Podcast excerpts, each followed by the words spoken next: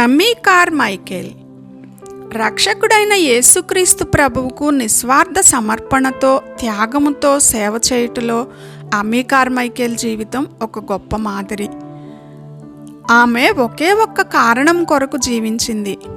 అది కటిక చీకటిలో బందీలుగా ఉన్నవారికి దేవుని ప్రేమను ప్రదర్శించుట. అమ్మీ మైకిల్ పద్దెనిమిది వందల అరవై ఏడవ సంవత్సరం డిసెంబర్ పదహారవ తేదీన ఉత్తర ఐర్లాండ్లోని కౌండౌన్లో జన్మించింది. ఆమె తల్లిదండ్రులు ఒక మధ్యతరగతి కుటుంబ వారు మరియు ఎంతో దైవ భయం కలిగిన ప్రెస్పిటేరియన్ శాఖకు చెందినవారు. ఆమె తన చిన్నతనము నుండి కూడా దేవుని ఎడల ప్రేమ కలిగి ఉండేది. ఆమె చిన్నతనంలోనే తన కన్నులు తన తల్లి కన్నుల వలె ఊదా రంగులో లేవని చింతతో బాధపడి ప్రార్థన ద్వారా తన నల్లని కళ్ళు ఊదా రంగుగా మారుతాయని విశ్వాసంతో ఒక రోజంతా ప్రార్థించిందంట. అయితే ప్రభువు ఆమె ప్రార్థన విని ఆమె కళ్ళ రంగును మార్చలేదు.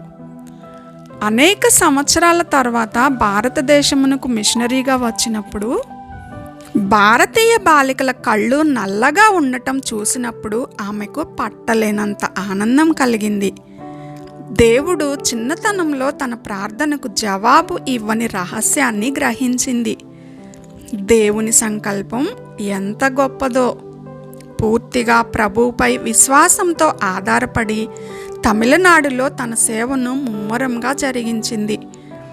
భారతీయులు ధరించే వస్త్రాలను ధరిస్తూ వారి భాషను నేర్చుకొని మన మనిషిగా మారి గొప్ప కార్యాలు చేసిన మహామహిళ. ఆమె స్థాపించిన దోనాపూర్ ఫెలోషిప్ ఇంకా కొనసాగుతోంది. అందరూ ఆమె ప్రేమను త్యాగమును బట్టి ఆప్యాయంగా అమ్మ అని పిలిచేవారు. ఎంతో కష్టమును ప్రయాసమును ఎదుర్కొన్న నిశ్చింతగా దేవుడు నిత్యము తనను తొట్టిల్లకుండా కాపాడుతాడు అనే వాగ్దానాన్ని నమ్మి అమ్మి కొనసాగింది. పద్దెనిమిది వందల తొంభై ఐదులో అమ్మి కార్మైకిల్ భారతదేశంలో అడుగిడిగిన వెంటనే దేశానికి అడ్డుగోడగా నిలిచిన మత దురాచారాలను ఎదుర్కొనుటకు సిద్ధపడింది. ఆమె బస చేసిన మిషన్ స్కూల్ వారు ఇటువంటి చర్యలను ఊహించి ఉండలేదు. హిందువులు కానీ ముస్లింలు కానీ మతమును మార్చుకొనిన అనుభవము వారికి తెలియదు. యాభై సంవత్సరాలలో ఒకరో ఇద్దరో క్రైస్తవ్యము స్వీకరించటం మినహా అక్కడి వారిపై క్రైస్తవ మత ప్రభావము పెద్దగా లేదు. పంతొమ్మిది వందల ఒకటవ సంవత్సరంలో యవ్వనస్తురాలైన ఆమె దేవాలయాల్లో ఉండే బాలబాలికలను కాపాడుట అనే కార్యక్రమమును నెరవేర్చుటకు సిద్ధపడెను. బాలబాలికలను అవినీతికరమైన నీచమైన ఉద్దేశాల కొరకు దేవుళ్ళతో వివాహాలు జరిపేవారు.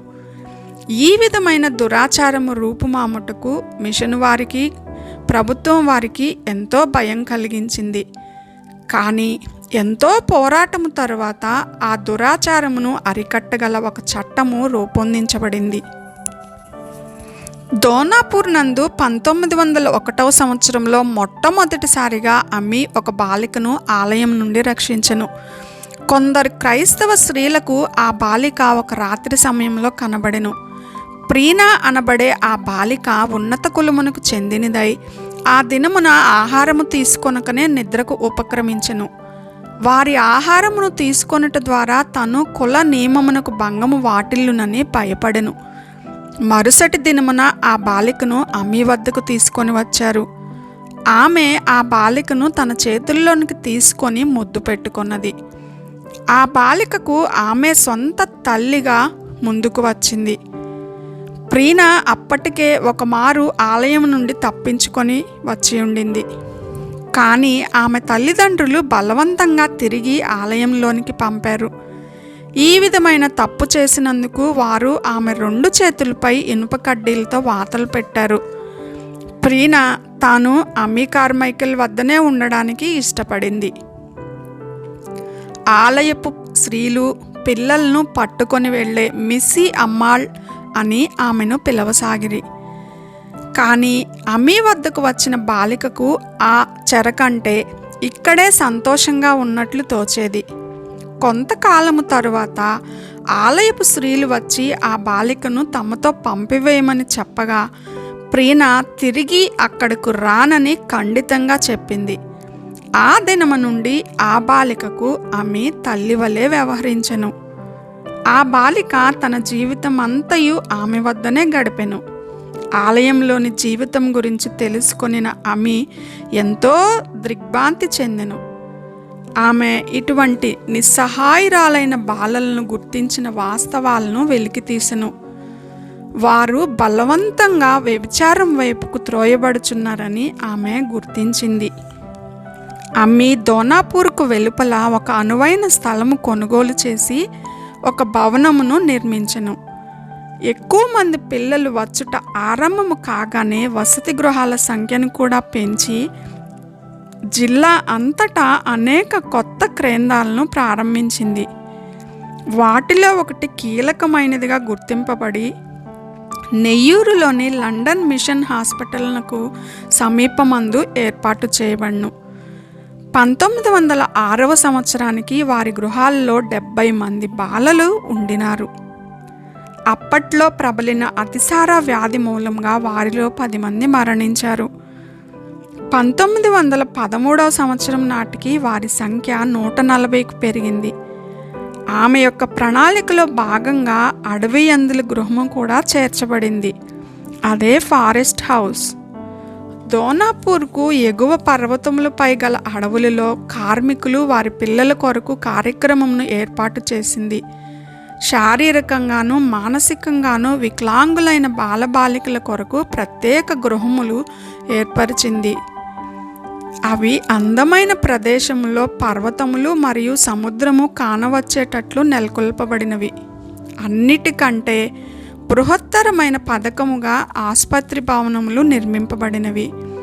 అవి పరలోక స్వస్థత స్థలముగా పిలువబడినవి. The place of heavenly healing అని వాటిని అనేవారు. ఆమె జీవితం అంతయు ప్రార్థన అను పాఠశాలలో అభ్యసించుచూనే గడిపెను. బెల్ఫాస్ట్ నందు తాను గడిపిన బాల్య జీవితము నుండి కూడా దేవుని నమ్ముకొనుటలోని రహస్యమును కనుగొనెను. ప్రార్థనలో తప్ప ఎక్కడ ఎటువంటి విన్నపమును చేయకయే ఆమె తన అవసరాలను అన్నిటినీ తీర్చుకొనగలిగేది. ఆమె యొక్క డైరీ అంతా తన ప్రార్థనలకు వచ్చిన జవాబులతోనే నిండిపోయేది. ఆసుపత్రిని నిర్మిస్తున్నప్పుడు పనివారు మరియు బాలబాలికలు అందరూ కలిసి పదివేల రూపాయల కొరకు ప్రార్థించారు. ఈ విషయమై అమ్మి ఒక పుస్తకంలో ఈ విధంగా రాసింది. ఒకటి యోహాను ఐదవ అధ్యాయము పద్నాలుగు పద్దెనిమిది ప్రకారముగా అడిగిన వాటిని పొందగలిగితిమి. పదివేల రూపాయలు the heavenly place of healing కొరకు అనుగ్రహింపబడెను అని వారందరి సంతకాలు కూడా సేకరించింది. దోనాపూర్లో నిర్మించబడిన ఆసుపత్రి అక్కడి బాలబాలికలు వైద్య పరిచర్యలో శిక్షణ పొంది సువార్థికులుగా ఆత్మల పట్ల ప్రియమైన వారిగా చేయుటలో తోడ్పడెను. మొదటి దినాల్లో దోనాపూర్లో జరుగు పరిచర్య పట్ల ఆకర్షితురాలై ప్రపంచమంతటి నుండి అనేకులు సహాయకులుగా ఉన్నట్టుకు వచ్చిరి. వారిలో కొందరు మధ్యలోనే విడిచిపెట్టి వెళ్ళిపోయారు.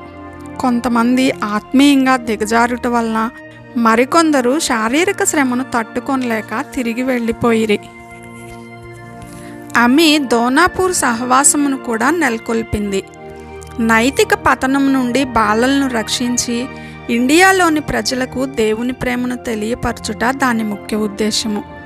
ఆమె ఒక కుటుంబ వ్యవస్థను అక్కడ రూపొందించగలిగను. ఆమె అమ్మ అని వారిచే పిలువబడెను. ఆమె పిల్లలకు స్వయంగా స్నానం చేయించి అనారోగ్యంగా ఉన్నప్పుడు పరిచర్య చేసేది. వారితో కలిసి ఆటలాడుతూ దగ్గరగా ఉన్న అడవికి తీసుకొని వెళ్ళేది. అక్కడ వారికి జంతువులను ప్రేమించుటను ప్రకృతి విషయమై దేవుని మహిమపరచుటను వారికి బోధించేది. అమీకార్ కార్మైకెల్ మంచి రచయిత్రి కూడా. దాదాపు ముప్పై ఐదు పుస్తకాలను రచించింది. ప్రార్థనా పరురాలు ప్రార్థనే తనకున్న అసంచల శక్తిగా చీకటి శక్తులను ఎదుర్కొని జీవజ్యోతిగా వెలిగింది. ఆమె చేత ప్రభువు వద్దకు నడిపింపబడిన వారు ఆమెతో కలిసి సేవ చేశారు.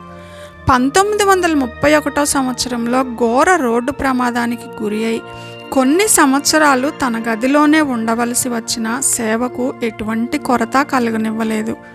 మనుషులను సంతోషపెట్టుట కాదు కానీ అన్ని విషయాల్లో ప్రభువును సంతోషపెట్టుటే తన ధ్యేయంగా పెట్టుకుంది. విధేయత పరిపూర్ణ సమర్పణ మరియు నిస్వార్థత అమ్మీకార్ మైకేల్ జీవితం యొక్క చెక్కు చెదరని ముద్రలు. గాఢాంధకారంలో గగనంలో మెరిసే తారగా అనేకులకు మార్గదర్శకురాలుగా చరిత్రలో చిరస్థాయిగా మిగిలిపోయింది. రోగగ్రస్తురాలై శరీర పరిమితులకు గురి అయిన హృదయానికి హద్దులు లేకుండా తన ప్రాణప్రియను సేవించి ఆ సేవలోనే ఎనభై నాలుగవ ఏట పంతొమ్మిది వందల యాభై ఒకటో సంవత్సరం జనవరి పద్దెనిమిదిన ప్రభువునందు నిద్రించిన అమ్మీ మైకేల్ మాదిరి మనకందరికీ బలమైన ప్రేరణగా మారునుగాక.